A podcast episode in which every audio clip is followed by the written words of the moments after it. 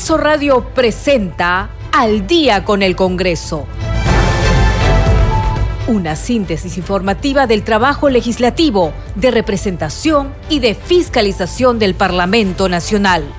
Una producción de la Oficina de Comunicaciones del Congreso de la República.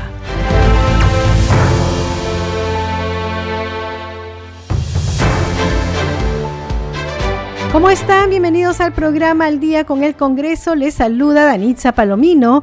Estas son las principales noticias del Parlamento Nacional. Durante el debate sobre las iniciativas de presupuesto, endeudamiento y equilibrio financiero del sector público para el año fiscal 2024, la mayoría de voceros de las bancadas del Congreso de la República pidieron mejoras y mayor inversión en los sectores de agricultura, seguridad, salud, infraestructura, educación, entre otros.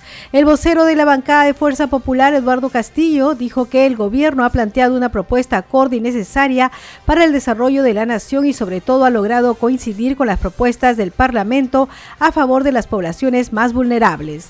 La portavoz de Perú Libre, María Taipe Coronado, exhortó al Ejecutivo a que plantee un presupuesto más descentralizado, ya que el 70% es para el gobierno central y solo el 30% para los gobiernos subnacionales.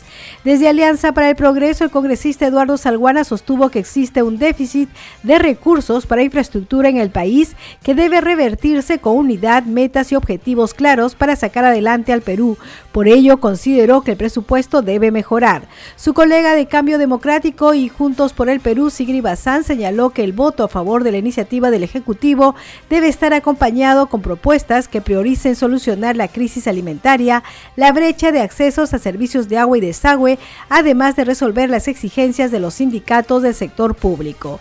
Desde la óptica del congresista Guido Bellido de Perú Bicentenario, los esfuerzos del gobierno y legislativo deben estar orientados en respaldar la producción en el país, que será lo único que salvará al Perú de la crisis en la que estamos. El vocero de Renovación Popular, congresista Jorge Montoya, lamentó que en la sustentación de los presupuestos para sus sectores, los ministros de Defensa e Interior debieron considerar una nueva escala remunerativa del personal militar y policial, así como la entrega de un bono extraordinario. Usted está escuchando al día con el Congreso.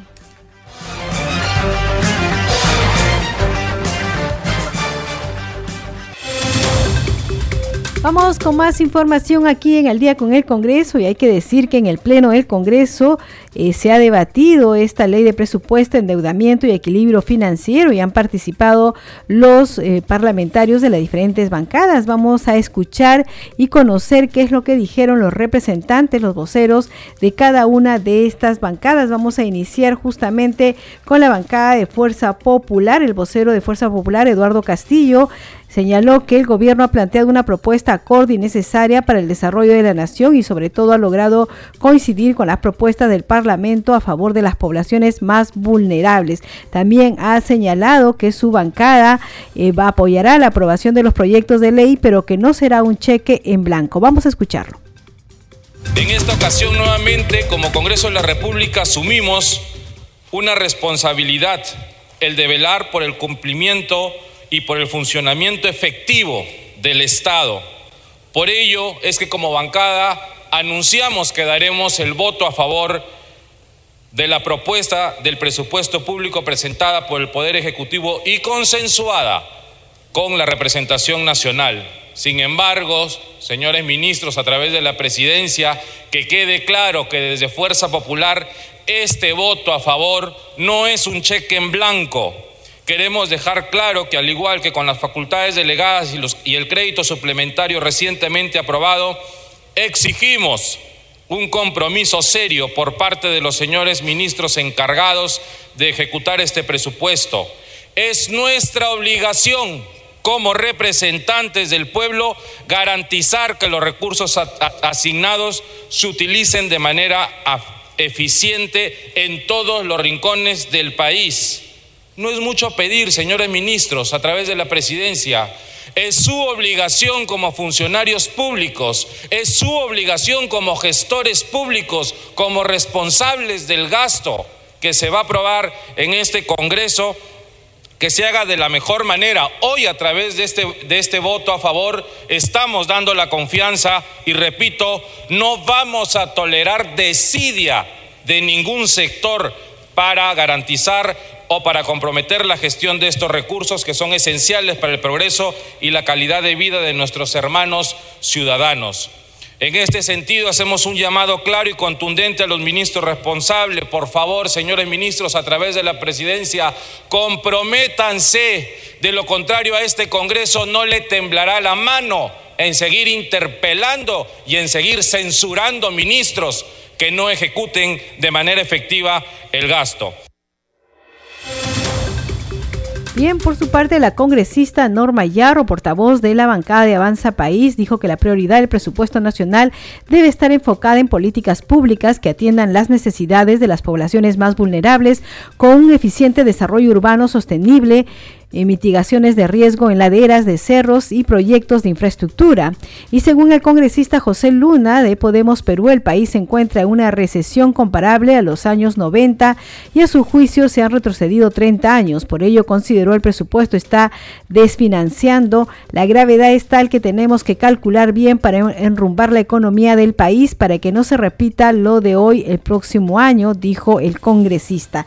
La congresista eh, María Taipe, portavoz de Perú Libre, demandó que el presupuesto para el 2024 sea descentralista y que el gobierno atienda las demandas de las distintas dirigencias y gremios del país. Vamos a escucharla.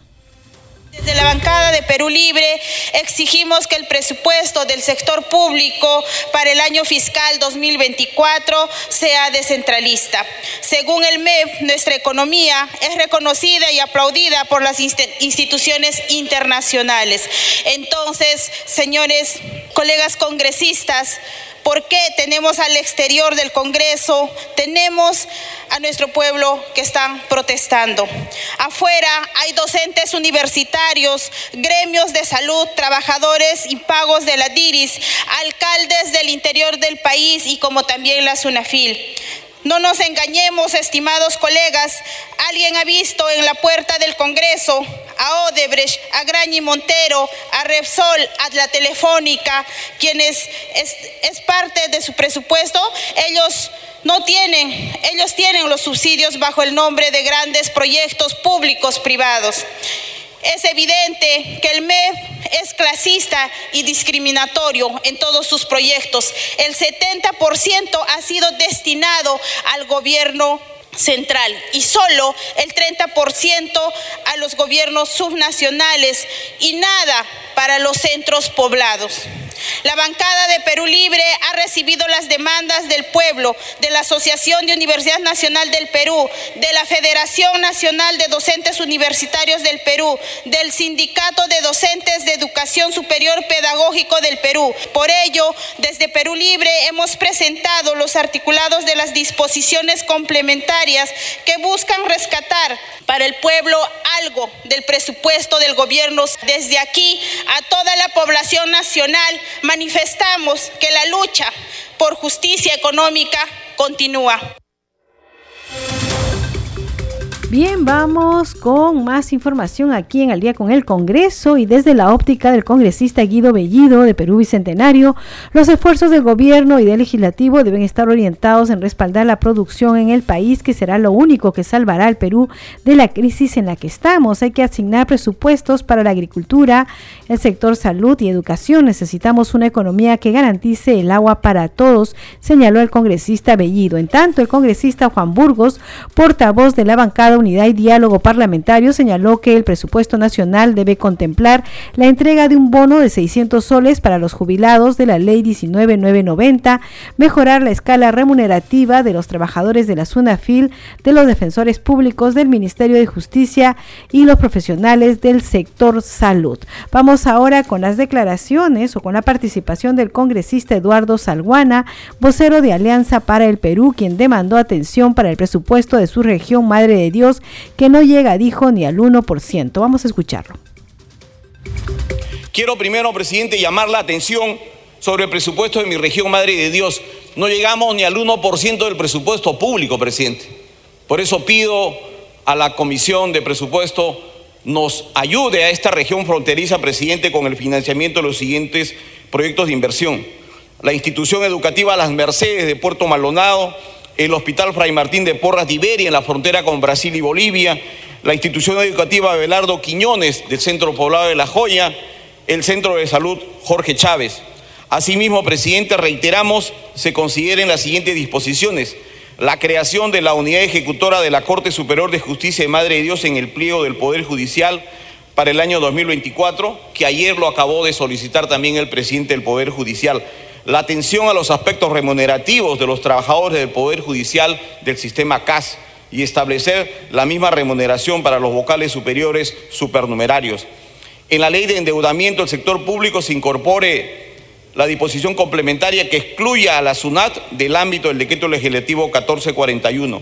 El incremento del Fondo Común para los municipios del país, considerando el impuesto de promoción municipal en una tasa del 3% de operaciones afectas al IGB.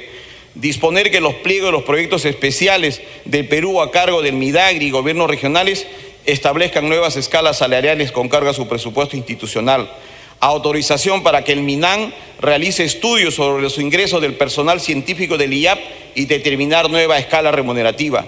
Disponer que los gobiernos regionales incorporen como remuneración de los trabajadores del régimen de la 276 los ingresos que venían percibiendo al 10 de agosto del 2019 y atender las demandas de los docentes universitarios en huelga por más de 50 días la incorporación de un artículo en la ley de presupuesto del sector público que autoriza a los gobiernos regionales al uso de los recursos por concepto del FONCOR para el financiamiento de las iniciativas de apoyo a la competitividad productiva y para gastos corrientes vinculados a inversión pública. Bien, vamos con más participaciones de los congresistas de las diversas bancadas en este debate del presupuesto para el año fiscal 2024. Su colega de Acción Popular, Darwin Espinosa, señaló que la propuesta del gobierno no respalda a su región Ancas, pese a que el presidente del Consejo de Ministros, Alberto Tarola, es de ese lugar. No hay apoyo para la pesca, el sector agrario, el turismo y menos en lo referido a transporte. El Perú necesita un verdadero plan de reactivación, sostuvo, y no pequeños programas que no tienen resultados, dijo el congresista Darwin Espinosa. Por su parte, el representante de Renovación Popular, el congresista Jorge Montoya, solicitó al gobierno ponerle más atención a las escalas remunerativas pensionarias del personal policial y militar. Vamos a escucharlo. Hace dos días hemos remitido a la Comisión de Presupuesto dos artículos. El primero dice, abro comillas, el Ministerio de Economía y Finanzas propondrá la nueva escala remunerativa y pensionaria del personal militar y policial para el ejercicio presupuestal 2024 en coordinación con los respectivos ministerios. Cierro comillas. Segundo artículo, abro comillas, se autoriza el otorgamiento de un bono excepcional por única vez de 2.000 soles para el personal militar y policial en situación de actividad y pensionistas, el cual será pagado en diciembre del 2023, en tanto se ejecuta la nueva escala remunerativa. Cierro comillas. Estos dos pedidos debieron estar ayer en, las eh, disertaciones del ministro de Defensa y del ministro del Interior, que deben preocuparse por su personal, pero no le dedicaron ni un segundo a ese tema. En los últimos 10 años casi hemos duplicado el monto presupuestal, pasando de 122 mil millones de soles en el 2012 a 248 mil millones en el presente año. Pero si evaluamos el impacto del presupuesto en los ciudadanos, la cantidad y calidad de los servicios básicos que ellos reciben, no solo ha disminuido, sino que parece que estamos retomando el nefasto camino que nos llevó a la gran crisis de los años 80. Y eso se debe únicamente a que anualmente el MES formula un presupuesto orientado a distribuir dinero entre entidades públicas, en vez de estar orientado a obtener resultados, lo cual aseguraría el impacto positivo que la ciudadanía requiere. Solo por dar un ejemplo, con el dinero que hemos destinado a la cuestionada refinería de Tarara, podríamos haber becado a 60.000 jóvenes peruanos para estudiar maestrías en Estados Unidos o hubiéramos concluido los tres tramos más importantes del tren longitudinal de la costa. Asimismo, siempre tengamos presente la rapidez con que el MEF aprobó el nefasto decreto de urgencia 102-21 del 29 de octubre del 2021, destinado a financiar gastos en obras asignadas en medio de la corrupción del gobierno de Castillo. El Estado o no tiene o tiene una pésima gestión de recursos humanos, pues aparte del crecimiento inorgánico de la planilla estatal y del desorden remunerativo, es notoria la escasez de competencia de los trabajadores estatales, la ausencia de una carrera pública y de procesos meritocráticos, lo cual evidencia un manejo empírico del mes que debe solucionarse en el más corto plazo. Esto acompañado con un desarreglo de las escalas salariales en todos los sectores. Vamos con más información aquí en el día con el Congreso y entre tanto el representante de Somos Perú y presidente de la Comisión de Presupuesto dijo que su bancada espera las contrapropuestas de los gobiernos regionales para la aprobación de un presupuesto más amplio en favor de su población. Estamos enfocados en dar apoyo a las ollas comunes y creo que se podría dar un poquito más. Somos un partido municipalista, regionalista y obviamente tenemos que estar de la mano de los gobiernos locales y eso sí, a favor de combatir la inseguridad ciudadana añadió. Y ahora vamos a escuchar a la congresista Sigri Bazán. Ella es portavoz de la bancada Cambio Democrático Juntos por el Perú. Sigri Bazán abogó por los trabajadores del sector público que exigen, señaló, mejoras en sus condiciones laborales. Vamos a escucharla. Quiero pasar también a presentar algunos pedidos que nos interpelan como bancada, siendo vocera de la misma. El primero es por los trabajadores del sector público. Sabemos que trabajadores de salud, docentes, personal CAS, vienen exigiendo demandas de mejoras en sus condiciones de trabajo y muchos de ellos se encuentran ahora afuera del Congreso. Asimismo, tenemos dos comisiones como bancada, la congresista Ruth Luque, que preside la Comisión de Pueblos Andinos, que pide, y creo que resulta vital este pedido, financiar a las personas defensoras de derechos humanos, presupuesto para la prevención y atención a los incendios forestales, presupuesto para financiar la atención de salud a las personas expuestas e intoxicadas por metales pesados, señor presidente. Lo mismo con la comisión que presidimos de Comercio Exterior con el presidente Hamlet Echevarría, colega que también ha pedido el aumento del presupuesto del Plan Copesco Nacional con la finalidad de financiar la ejecución de proyectos asociados al turismo. No hemos logrado recuperar a nuestro país de este sector porque se asigna a la función turismo el 0.3% del presupuesto 2024 y sobre ello le vamos a llegar el sustento técnico para que se puedan hacer viables la firma de convenios para transferencia de recursos, señor presidente. Bien, entonces eh, conocíamos cuál ha sido el sentir de los voceros de las diferentes bancadas del Congreso de la República respecto a esta iniciativa eh, del proyecto de ley de presupuesto, endeudamiento y equilibrio financiero del sector público para el año fiscal 2024. Como hemos escuchado, pidieron mejoras y mayor inversión en los sectores de agricultura, seguridad, salud, infraestructura, educación, entre otros. Bien, a esta hora de la noche vamos a ir con, vamos a hacer una pausa en lo que ha sido el pleno del Congreso y ir con una nota sobre una exhibición fotográfica que se está realizando del Congreso de la República. La Oficina de Comunicaciones e Imagen Institucional del Congreso, a través del archivo fotográfico, presenta al público en general la exposición fotográfica Palacio Legislativo, Historia y Personajes Ilustres, que contempla imágenes de héroes, ideólogos, próceres intelectuales y muchos honorables personajes que fueron parlamentarios. La muestra fotográfica dirigida al público en general se desarrolla en las instalaciones de la Universidad de Piura, Centro Cultural, cito en Coronel Inclán 120 Miraflores hasta el 18 de enero del 2024. La inauguración estuvo a cargo de dos destacadas personalidades del ámbito académico como son Enrique Banus, director de ese espacio promotor de la cultura y del historiador y director del Museo del Congreso y la Inquisición Fernando Ayón. Ambos destacaron el aporte que el Congreso ofrece a la población al presentar información gráfica y textual de contenido histórico. Banus Irusta mencionó que esta exhibición es una contribución para mejorar la política y la cultura ciudadana. Por su parte, Ayón hizo un recuento cronológico desde la instalación del primer Congreso Constituyente de 1822.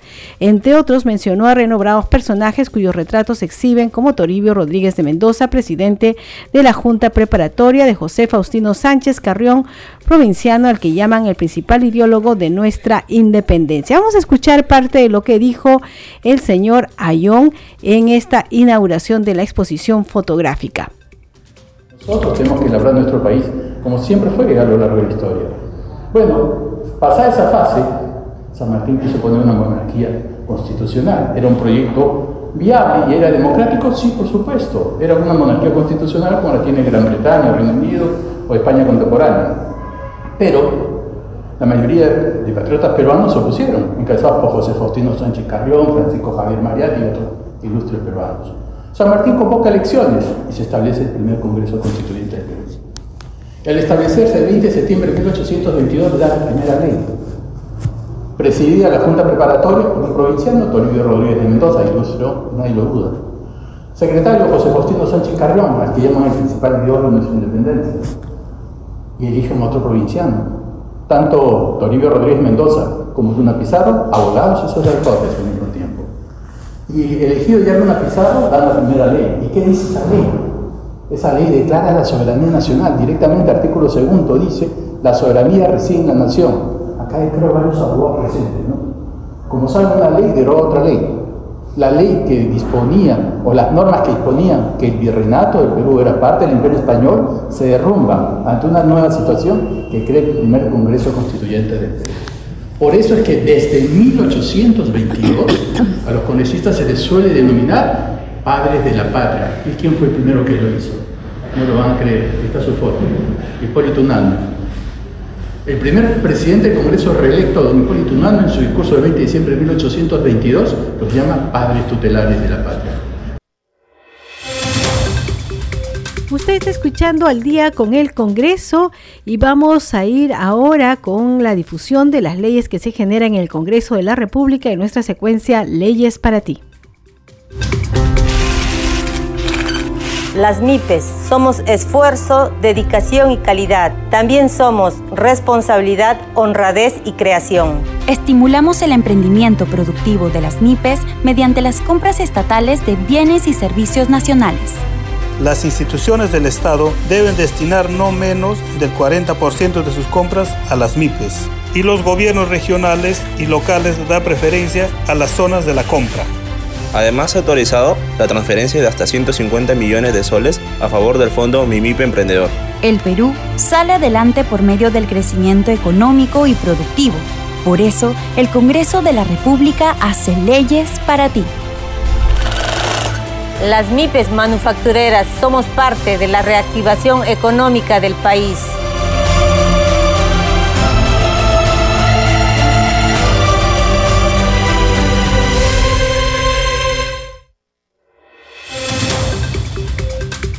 Y bien, vamos con más aquí en Al día con el Congreso y como ustedes saben, la Oficina de Comunicaciones está difundiendo información sobre el Congreso de la República en lenguas originarias. Esta vez vamos a conocer cuál es la función de representación en Quechua Cusco.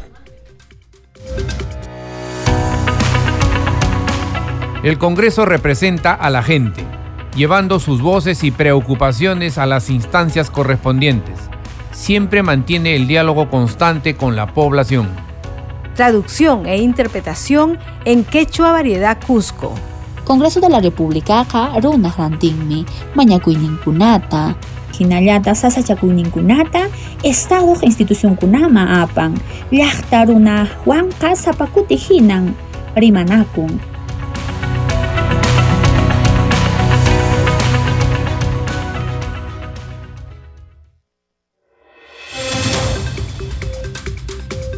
Bien, antes de irnos al corte comercial, vamos a informar que la Comisión Multipartidaria de Protección a la Infancia del Congreso de la República realizará mañana sábado 25 una campaña denominada Juntos por la Infancia, en la cual se brindarán servicios como vacunación regular, inscripción para obtener DNI, entre otros servicios. Vamos a escuchar más información al respecto.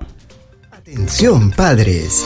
Tercera campaña multisectorial descentralizada. Juntos por la infancia. Este sábado 25 de noviembre, de 9 de la mañana a 1 de la tarde, en la Plaza de Armas de Guaral. Se estarán brindando los siguientes servicios. Inscripción para obtener DNI gratuito de 0 a 17 años. Vacunación regular. Vacunación contra la COVID-19. Suplementación de micronutrientes y hierro. Sesiones educativas y demostrativas. Asistencia legal. Asistencia psicológica. Orientación sobre los programas sectoriales, Caliguarma, Juntos, Inaviv y Aurora, así como atención a niños con discapacidad. También habrá presentaciones artísticas para niños y dinámicas educativas. Tercera campaña multisectorial descentralizada, Juntos por la Infancia, un evento de la Comisión Especial Multipartidaria de Protección a la Infancia, Congreso de la República y Municipalidad Provincial de Guaral. Bien, entonces esta campaña se realizará en Guaral el día de mañana, sábado 25, en la campaña Juntos por la Infancia. Así que si usted vive en Guaral, ya sabe, puede estar en el horario de la mañana, me parece que es esta campaña, para que pueda llevar a su menor hijo. Vamos a hacer una pausa comercial y regresamos en breve con más información aquí en Al día con el Congreso.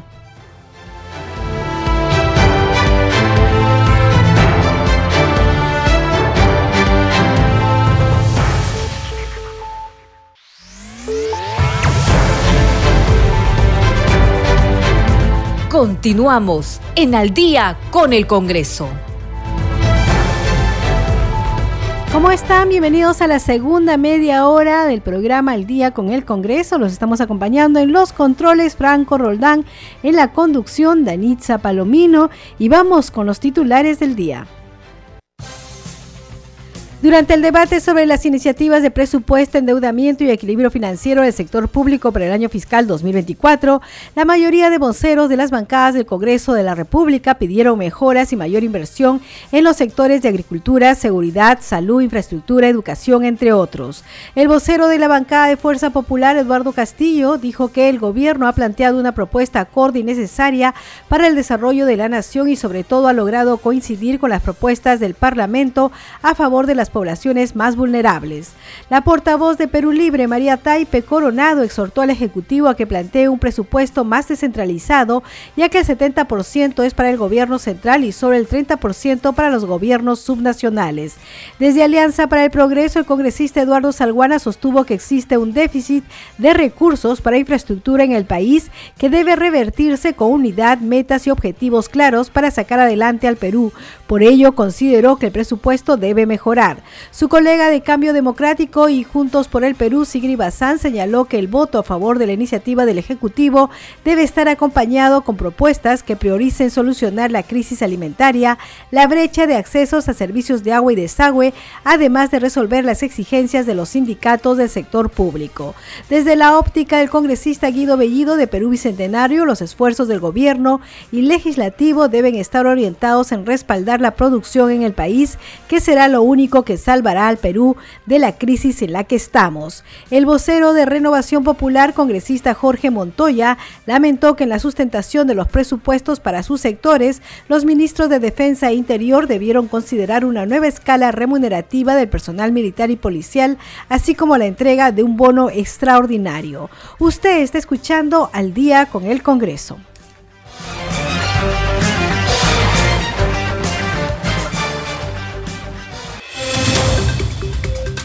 Seguimos aquí en Al día con el Congreso y como ustedes saben, hoy día se ha debatido largamente el presupuesto para el año fiscal 2024. En la víspera han sustentado ante el Pleno del Congreso eh, los ministros de Estado, la representante del Poder Judicial y también representantes de los organismos autónomos. Vamos a referirnos ahora a que los 18 ministros de Estado se presentaron ante el Pleno del Congreso de la República para sustentar sus pedidos a poco de aprobarse la ley de presupuesto, de ley de endeudamiento y ley de equilibrio financiero del sector público para el año fiscal 2024. Vamos con un informe al respecto.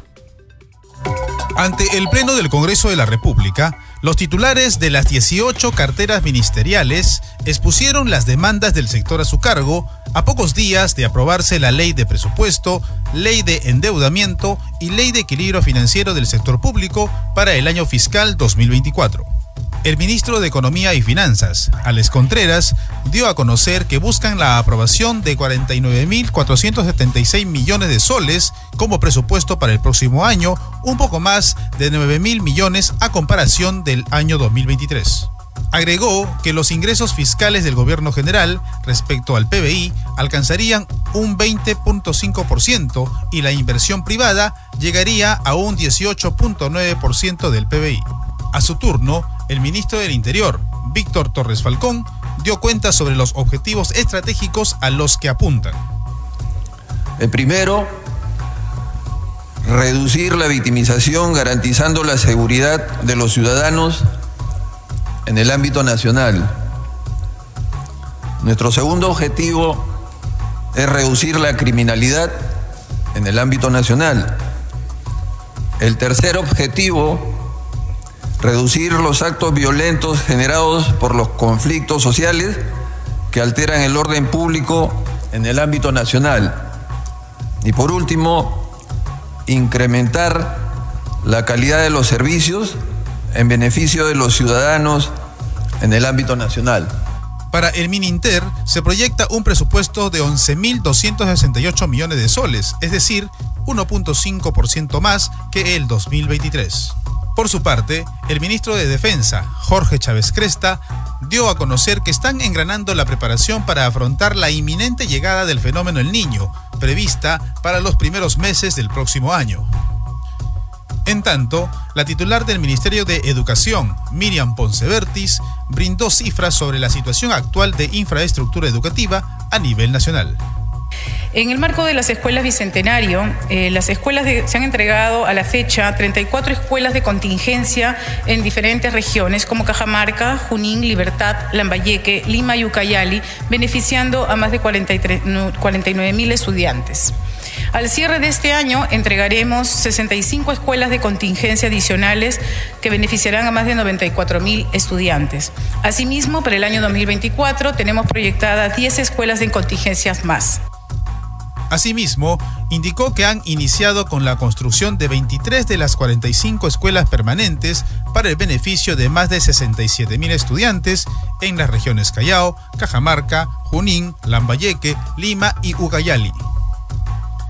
Posteriormente, los ministros del sector salud, justicia, producción, comercio exterior, entre otros, cerraron su participación con la exposición del pliego presupuestal para el año fiscal 2024. Bye. Seguimos aquí en el día con el Congreso y vamos a dar cuenta de lo que dijeron los representantes del Poder Judicial. El presidente del Poder Judicial, Javier Arevalo, inició su exposición dando cuenta que a la fecha se tiene una carga procesal de 3.3 millones de expedientes por atender. Agregó que para el año 2024 el PI asignado es de 3.645 millones de soles, solicitando una demanda de recursos adicionales que les permite implementar unidades de flagrancia, celeridad procesal, jueces con mejores, eh, mejoras remunerativas y trabajadores CAS con mejoras laborales. representante del Tribunal Constitucional, Francisco Morales Arabia, el titular del Tribunal Constitucional, declaró que el pliego presupuestal 2024 de la entidad que dirige asciende a 50 millones 103 mil soles, cifra con la que atenderá oportunamente los procesos judiciales que en la actualidad bordean los 5.000 casos anuales. Además dijo que se promoverá el conocimiento de la jurisprudencia constitucional y fortalecer la gestión institucional. Para el 2024 indicó que se plantea desarrollar alrededor de 40 audiencias públicas entre pleno y salas. Respecto al Ministerio Público, la titular de la Fiscalía de la Nación, Patricia Benavides, sustentó su pliego indicando que para el próximo año han sido destinados 3.044 millones de soles, existiendo una brecha de 11.189 millones para atender las demandas de la institución como la atención de derechos laborales para los trabajadores, plan celeridad, plan e implementación del nuevo Código Procesal Penal. Eh, y la presidenta encargada de esta entidad, el Jurado Nacional de Elecciones, Delia Espinosa, al iniciar su exposición, dijo que su representada aspira a ser un organismo electoral transparente y eficiente a través de una imparcial administración de justicia electoral, la fiscalización efectiva de los procesos electorales, el mantenimiento y custodia de un moderno registro de organizaciones políticas y además una adecuación electoral con equidad que llegue a todos los peruanos. En cuanto a la Defensoría del Pueblo, el defensor del pueblo José Gutiérrez detalló que el presupuesto asignado para el siguiente año asciende a la suma de 82.483.418 soles, con el cual se busca un nuevo enfoque territorial, intercultural e institucional. Entre las prioridades, dijo, están la creación del Sistema Nacional de Protección de Niñas, Niños y Adolescentes con enfoque preventivo que determine roles y funciones en la administración pública, la supervisión del 100% de hospitales de alta complejidad, la supervisión de la matrícula escolar y el desempeño docente, el acceso a la justicia en casos de violación sexual y feminicidio, entre otros casos, señaló el defensor del pueblo. Bien, entonces esta ha sido la sustentación tanto de los ministros, del presidente del Consejo de Ministros y también de los representantes del Poder Judicial y organismos autónomos. Vamos con otras noticias. Hay que decir que una ley y una resolución legislativa aprobadas por el Congreso de la República fueron oficializadas tras su publicación en el Boletín de Normas Legales del Diario Oficial del Peruano. Los detalles en el siguiente informe. La Ley 31.941, que declara de interés nacional la creación de la Universidad Nacional de Chumbivilcas en la provincia del mismo nombre, ubicada en la región Cusco, fue oficializada tras su publicación en el Diario Oficial. Para tal efecto, el Ministerio de Educación, de conformidad con sus atribuciones y competencias, adopta las acciones de promoción correspondientes en coordinación con el Gobierno Regional del Cusco y la Municipalidad Provincial de Chumbivilcas. De esa manera, se podrá contar con una Universidad Nacional en Chumbivilcas, en beneficio de los jóvenes estudiantes de la región Cusco, quienes no tendrán que trasladarse a localidades lejanas y podrán tener la posibilidad de acceder a estudios superiores en esa provincia cusqueña. También fue publicada la Resolución Legislativa 31.942, que autoriza el ingreso y tránsito por aguas territoriales del Perú de una unidad naval y personal militar extranjero con armas de guerra, del 24 al 27 de noviembre del 2023. Se trata del BAE Invadura de la Armada del Ecuador con 45 personas, cuya travesía va desde Talcahuano, en Chile, con rumbo a su puerto base en Guayaquil, Ecuador autorización que se otorga en el marco de lo establecido en el artículo 102 de la Constitución Política del Perú, conforme a las especificaciones y objetivos que se señalan en el anexo del documento. Además, se autoriza al Poder Ejecutivo para que a través de la resolución suprema referendada por el ministro de Defensa pueda modificar cuando existan causas imprevistas la fecha de ingreso y tránsito de la citada unidad naval, siempre que dicha modificación no exceda el tiempo de permanencia establecido y se realice antes del ingreso al territorio de la República. El ministro de Defensa procede a dar cuenta de la modificación del plazo a la Comisión de Defensa Nacional, Orden Interno, Desarrollo Alternativo y Lucha contra las Drogas del Congreso de la República, en un plazo de 48 horas después de expedida la citada resolución suprema. Seguimos aquí en el día con el Congreso y vamos con otras informaciones. La Comisión de Vivienda y Construcción, presidida por la congresista María Agüero, escuchó la sustentación de tres iniciativas legislativas, una de ellas para establecer el plazo indeterminado de la cesión en uso y el valor arancel de los actos de disposición de los bienes inmuebles en posesión de los colegios profesionales del país y para regular el acceso al bono familiar habitacional para comunidades campesinas y nativas. Vamos con el informe. En la sesión de la Comisión de Vivienda, el congresista Jorge Samuel Coaila Juárez sustentó el proyecto de ley que plantea la ley que declara de necesidad pública e interés nacional el mejoramiento tecnológico de la planta de tratamiento de aguas residuales Petar Homo para uso agrícola, humano e industrial en la zona de Homo, provincia de Mariscal Nieto, departamento de Moquegua. El objetivo es, eh, dotar de mayor tecnología, ampliar esta planta, este petar, para mejorar el agua. La finalidad es promover procedimientos más sostenibles en el manejo de las aguas residuales para el uso agrícola, humano e industrial mediante la aplicación de procesos y tecnologías sustentables. Por su parte, la parlamentaria Carol Paredes Fonseca sustentó el proyecto de ley por el que se propone la ley que regula el acceso al bono familiar habitacional para comunidades campesinas y nativas. Las familias de las comunidades nativas y campesinas reconocidas y con saneamiento físico legal de su territorio comunal podrán acceder al bono habitacional familiar, exceptuando del requisito de estar inscrito en registros públicos el predio donde habitan, por ser de propiedad de la comunidad campesina y nativa. Seguimos. Sobre su adecuación, señora Presidenta. El Ministerio de Vivienda, Construcción y Saneamiento adecuará los mecanismos técnicos legales para que las comunidades campesinas y nativas, por acuerdo de la comunidad, aprueben el diseño de las viviendas que serán financiadas por el bono habitacional familiar en su, en su ámbito, respetando y protegiendo la pluralidad étnica y cultural dentro de su identidad colectiva. En otro momento, el congresista Jorge Martí Corena sustentó su iniciativa legislativa por la que se propone la ley que modifica los artículos 7 y 14 de la Ley 29.151, Ley General del Sistema Nacional de Bienes Estatales, para establecer el plazo indeterminado de la cesión en uso y el valor arancel de los actos de disposición de los bienes inmuebles en posesión de los colegios profesionales del país.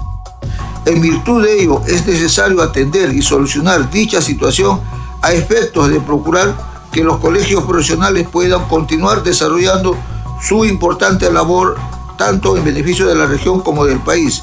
Eh, muchos debemos, debemos de repente recordar la infraestructura que muchos colegios profesionales tienen y que han invertido y que hoy día son patrimonio de sus agremiados. La siguiente lámina. Por estos motivos, el presente proyecto de ley propone modificar los literales B, D y E del artículo séptimo y literal I del artículo 14 de la ley 29151, Ley General del Sistema Nacional de Bienes Estatales. Esta fue la quinta sesión extraordinaria de la Comisión de Vivienda. En la siguiente sesión se continuará con la sustentación de otros proyectos de ley.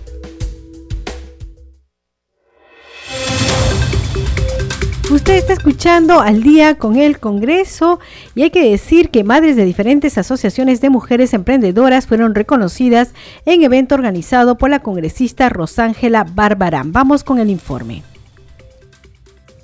La congresista de Fuerza Popular Rosángela Barbarán realizó el evento Mujeres Emprendedoras fortaleciendo su autonomía económica. En dicha actividad estuvieron invitados los ministros de Trabajo y la Mujer, Daniel Maurate y Nancy Tolentino, respectivamente. Tú tienes que reconocer que una persona decida ser formal también debe ser premiado, porque hay mucha gente que pudiendo ser formal no lo quiere no lo quiere hacer y toda su vida se mantiene en la informalidad. Entonces la formalidad debería ser un premio y debería tener un incentivo, así que aquí están los ministros, le van a llevar a Alex Contreras la tarea. A su turno, la ministra de la Mujer, Nancy Tolentino, exhortó a las mujeres emprendedoras a denunciar el acoso laboral. Inmediatamente se debe derivar el caso o quien investigue es la Secretaría de Procesos Internos. Inmediatamente actúa Recursos Humanos y ellos son los que deben pronunciarse para decir qué acciones deben tomar. Acciones inmediatas que pueden tomar son, puede cambiar a la víctima, rotar del lugar para que esté cerca con el agresor, puede cambiar al agresor. En el evento también se reconoció a las madres de diferentes asociaciones de mujeres emprendedoras.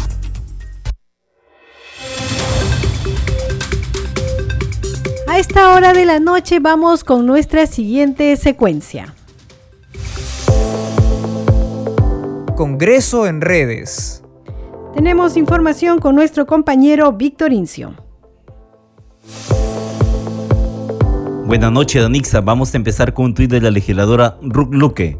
En Loreto, en audiencia pública con autoridades y líderes indígenas, el director del Ministerio de Energía anuncia que se publicará un decreto supremo que excluye a la cuenca del Manay de la actividad minera y ninguna petición de concesiones minera se realizará. Esta decisión se desarrolla luego de movilizaciones desarrolladas donde la población denunció la contaminación del río y presencia de actividades ilegales.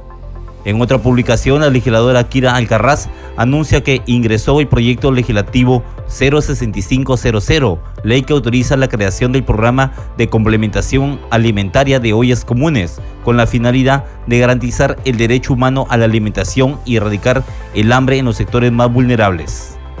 Entre otras publicaciones, el legislador Alejandro Cabero publicó que ha presentado un proyecto de ley para que el Ministerio de Educación tenga la capacidad de destituir a docentes con vínculos con el terrorismo.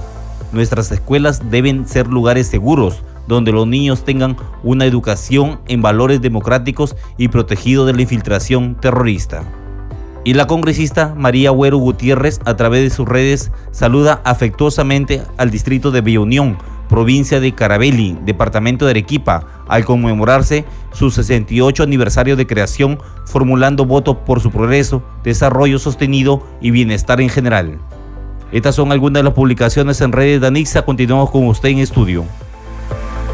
Muchas gracias, Víctor Incio. También hay otras publicaciones que algunos están compartiendo en sus redes sociales sobre su intervención en este pleno del Congreso donde se debate el presupuesto para el año 2024. Bueno, hay que decir que la congresista Isabel Cortés ha publicado hoy también pedí en el Pleno del Congreso el nombramiento de mis compañeros y compañeras del CAS COVID y solicité quitar el artículo 29.2 del proyecto de ley de presupuesto 2024 que atenta contra la negociación colectiva.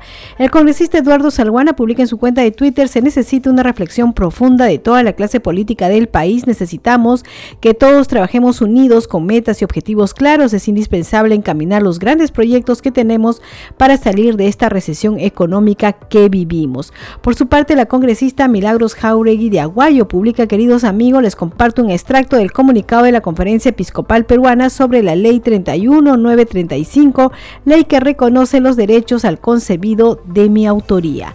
Y finalmente hay que decir que ya en la cuenta de Congreso Radio se ha publicado el, la entrevista que se hiciera al congresista Diego Bazán sobre la publicación en el diario El Peruano de la ley 31939 que incorpora la alerta Amber en caso de desaparición de personas. Bien, estas son algunas de las publicaciones en redes sociales, pero vamos con otras noticias aquí en Al día con el Congreso con la finalidad de atender las demandas de la población de la región Ancash. La congresista Nilsa Chacón realizó un encuentro de alcaldes y así gestionar el cumplimiento de sus necesidades. Vamos con el informe. Con la finalidad de escuchar las demandas de los alcaldes de la región Ancash, el Congreso de la República, a través de la congresista Nilsa Chacón, atendió los pedidos de las autoridades ancashinas, destacando las necesidades que cubren cada zona del país en sus diferentes sectores. El objetivo de ello es de que eh, los diferentes sectores, tanto salud, agricultura, vivienda, ¿no? Con el tema vivienda tenemos pues eh, agua y alcantarillado, tenemos el saneamiento físico legal también de las tierras que se tiene que enfocar y este eh, en el tema también bueno están considerando también producción producción con el tema de la pesca donde están los alcaldes de la zona eh, costera también alguna problemática que se tenga que hacer y bueno, este, todos estos puntos es que se tiene que, que, tratar. La parlamentaria indicó que le hubiese gustado reunir a los 166 alcaldes distritales y 20 provinciales de la región Ancash para conocer el estado de su gestión municipal con el objetivo de trasladar sus sugerencias al Ejecutivo, pero que su compromiso continuará en favor de su región.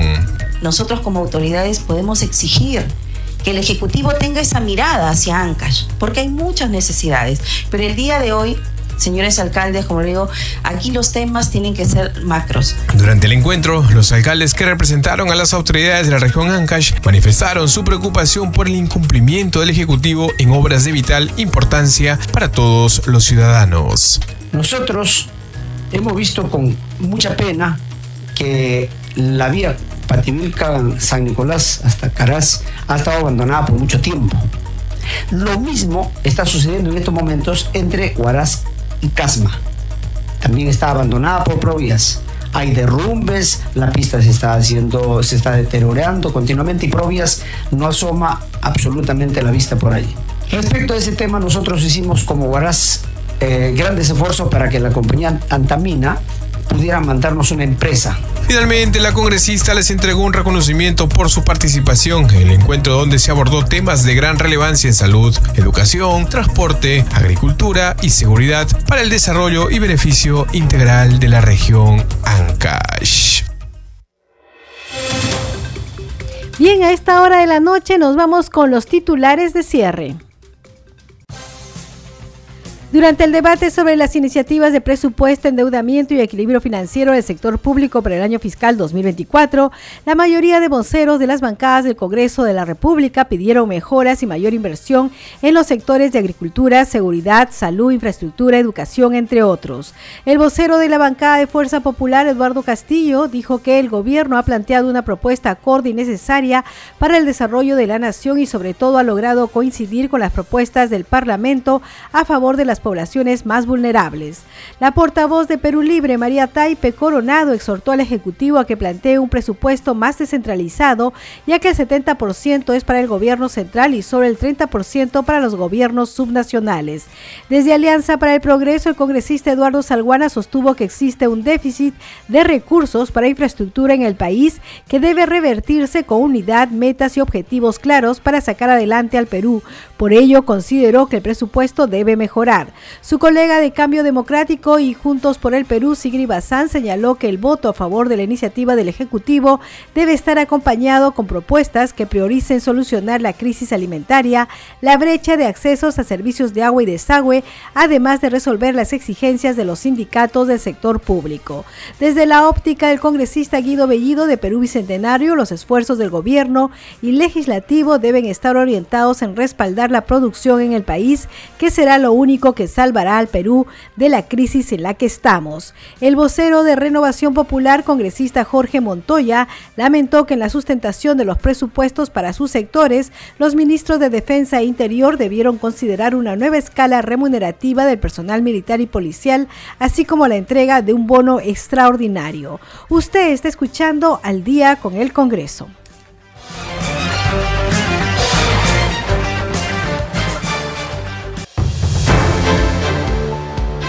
Hemos llegado al final del programa. A nombre de todo el equipo de Congreso Radio, le agradecemos por habernos acompañado hoy día y por supuesto toda esta semana. Nosotros deseamos que usted tenga un buen fin de semana. Nosotros retornamos con todas las noticias del Parlamento Nacional el lunes, como siempre a las 10 de la noche. Que tenga buenas noches, buen fin de semana.